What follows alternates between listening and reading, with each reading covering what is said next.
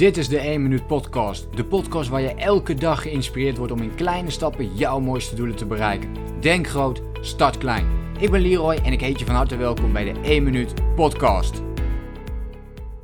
Vandaag heb ik weer een interessant financieel boek voor je klaarstaan waar ik een uh, boekenrecensie over heb geschreven. Dus ik ga met je delen vandaag um, hoe jij, uh, nou ja, laat ik het zo zeggen, hoe je sneller rijk kunt worden. Nee, uh, dat ga ik je niet vertellen. Of eigenlijk ook weer wel, maar vooral hoe kun je dus financieel vrijer worden. Dus hoe kun je meer het gevoel krijgen dat je ja, minder uh, last hebt bijvoorbeeld van geldzorgen. Of dat je je financieel gewoon lekker prettig voelt. En als je uh, de, de next step wilt zetten of je wilt nog ambitieuzer worden, hoe je ook financieel onafhankelijk kunt worden.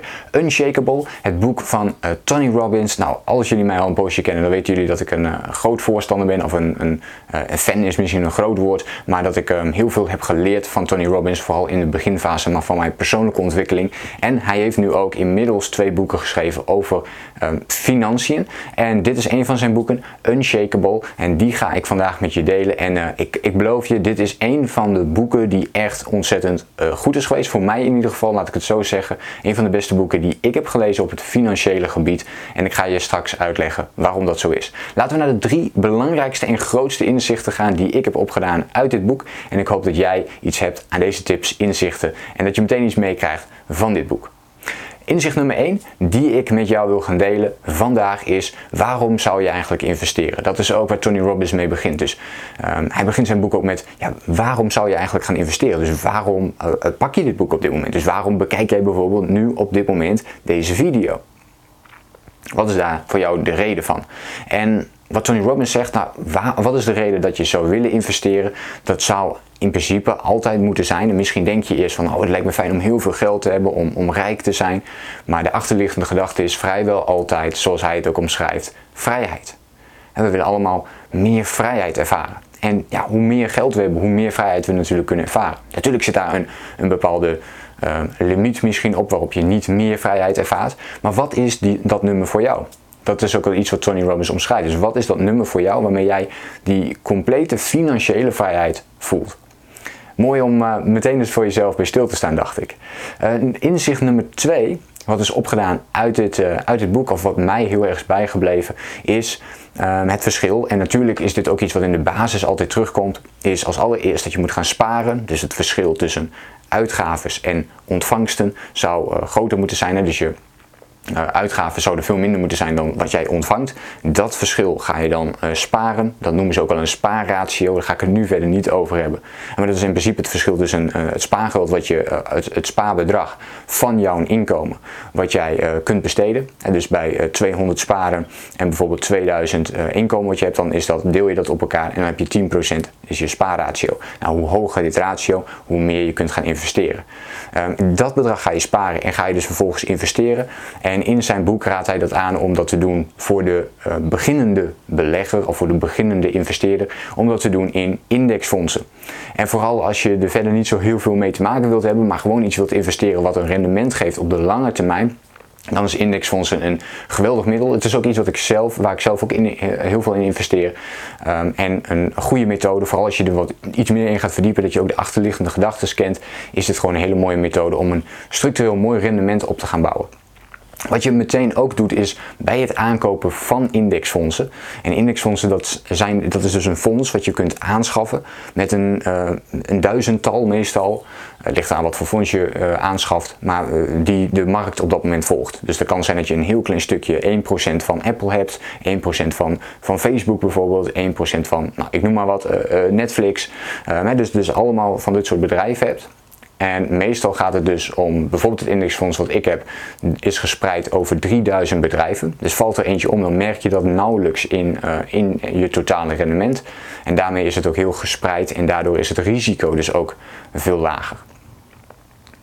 Wat hij daarin ook omschrijft is dat je op het moment dat je zoiets gaat kopen, is dat je niet de customer bent, maar de owner wordt.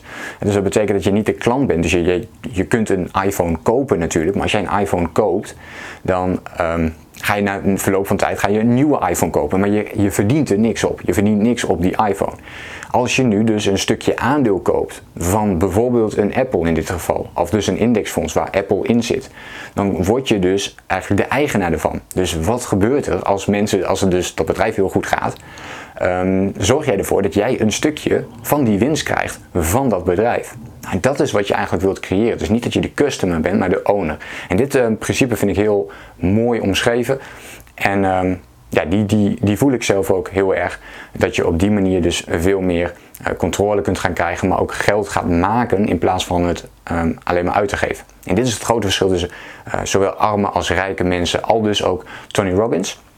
Inzicht nummer drie, wat ik met je wil delen, zijn de freedom facts, zoals hij dit noemt. Dus dit zijn een paar dingen die je even moet weten voordat je gaat investeren. En hier vind ik dat uh, dit boek zich onderscheidt van een heleboel andere boeken, omdat het hier wat meer de diepte op ingaat van ja, wat is nu uh, bijvoorbeeld um, de kans dat de markt helemaal daalt? En wat is het risico wat jij loopt? En wanneer zou de beurs dan weer wat omhoog gaan, waardoor jij bijvoorbeeld weer winst gaat maken? Dus hoe lang zou je um, dat geld allemaal opzij moeten houden om uiteindelijk weer wat meer de goede kant op te gaan?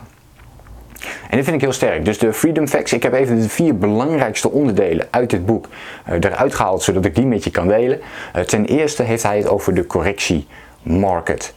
De correction market. En dit betekent eigenlijk niks anders dan uh, dat de markt af en toe correcties doet, dus af en toe wat inzakt. En om de cijfers er even bij te pakken, gemiddeld gebeurt dit één keer per jaar dat de markt met min uh, ongeveer tien procent daalt. Dus dat is iets wat je dan kunt weten. Um, hoe, waar heeft hij dit op gebaseerd? Nou, hij heeft dit gebaseerd op cijfers uit het verleden. Als je belegt, dan weet je, je moet je niet altijd, um, hoe zeg je dat, in ieder geval niet... Dat je, dat je alleen maar op het verleden let. Maar hij heeft in ieder geval de markt van de afgelopen, sinds het bestaat, honderd, ongeveer nou, honderd plus jaren, uh, laten we daar even op houden, heeft hij dit uh, gezien en ontdekt dat uh, dit uh, de dingen zijn zoals die zijn gebeurd. En de kans is enorm groot dat dit gewoon op deze manier ook blijft doorzetten. Wat er ook is gebeurd, zijn dat er bear markets zijn ontstaan, zoals Tony Robbins dit noemt. En dit betekent dat je gemiddeld één keer tussen de drie en vijf jaar een grotere correctie krijgt van min twintig procent op je vermogen. Dus stel je hebt de twintig, of, uh, tienduizend euro heb je in indexfondsen zitten. Nou, dan kan het dus zijn dat één keer in die tussen ergens tussen drie en vijf jaar dat dit bedrag uiteindelijk min twintig procent minder wordt. En af en toe kan dat iets meer zijn. En heb je echt te maken met de grote beurscrashes. Dat gebeurt gemiddeld gezien één keer op de vijftien, tussen de vijftien en twintig jaar. Dus tussen de vijftien en twintig jaar. En dan zakt hij met meer dan veertig procent. En dat is veel, hè. Als je tienduizend euro erin hebt gelegd, ja, dan gaat het dus met vierduizend euro minimaal omlaag. Dus dat kan zelfs uh, meer zijn. Dat kan ook zestig procent zijn. Dan gaat er zelfs zesduizend euro van alles af. Maar, zegt Tony Robbins, als je het geld erop laat staan... En dat is de hele kunst, maar dat wordt dus uh, makkelijker zodra je dit allemaal uh, herkent en weet. Dan zegt hij van, maar als je in staat bent om dat te doen, uh, dan weet je ook weer dat de markt gemiddeld gezien maximaal twee jaar uh, heel slecht blijft staan. En dan op een, op een gegeven moment weer uh, omhoog gaat. Nou, ook hier kun je natuurlijk zelf even je, je onderzoeken in doen. Maar ik vind het heel mooi dat hij dit um, even zo heeft uitgelegd. En ook laat zien van, nou, wat zijn nou de, de gemiddeldes daarin. En als je dit dus weet, en je laat het geld dus inderdaad een paar jaar weer staan, dan zul je dus gaan zien dat uiteindelijk de markt weer omhoog gaat. Wat hij ook nog omschrijft, en dat is als laatste, en dat is ontzettend belangrijk, op het moment dat het dus slecht gaat, wil je dus ook dat je uh, in ieder geval dat geld dus niet gaat verkopen. Dus dat je het er niet af gaat halen, want dan... Dan maak je dus totaal geen rendement. Nee, dan maak je alleen maar verlies. En dit is wat veel gebeurt. Je wilt het dus op laten staan. Hoe wordt dat makkelijker? Door dus in ieder geval geld achter de hand te hebben. Dus je moet ook een noodfonds, een buffer hebben voor jezelf. Nou, waarschijnlijk heb je al wel zoiets. Maar maak die buffer dus wat hoger als je meer gaat investeren in aandelen. Zodat je niet het geld op het slechtste moment hoeft te verkopen. Maar dat je dan gewoon je eigen cash, je eigen spaargeld daarvoor kunt inzetten.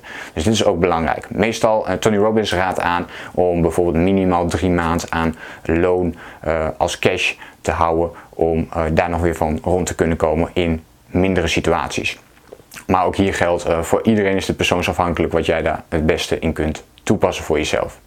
Goed, ik hoop dat je iets hebt aan uh, deze samenvatting van Unshakable Tony Robbins. Ik zie dat het uh, best wel een lange samenvatting is geworden met echt ontzettend veel uh, kennis en informatie die je nu al hebt gekregen. Wil je nu hier meer over weten of wil je meer boekrecensies ontvangen? Wil je meer weten over, deze, uh, over de, meer de financiële kant? Dat kan allemaal. Uh, probeer dan eventjes of kijk dan eventjes op mijn uh, andere video's. En vergeet je ook niet te abonneren op mijn YouTube kanaal voor meer video's over persoonlijke ontwikkeling en het runnen van jouw online business. Ik hoop je de volgende keer weer te zien. Ik hoop dat je hier veel aan hebt. Een fijne dag en veel succes. Denk groot. Start klein. Bedankt voor het luisteren. Geloof jij net als ik dat je in kleine stappen jouw mooiste doelen kunt bereiken? Abonneer je dan op mijn podcast voor meer dagelijkse tips en inspiratie. Laat me weten wat je van de podcast vond, deel de inspiratie en geef het door.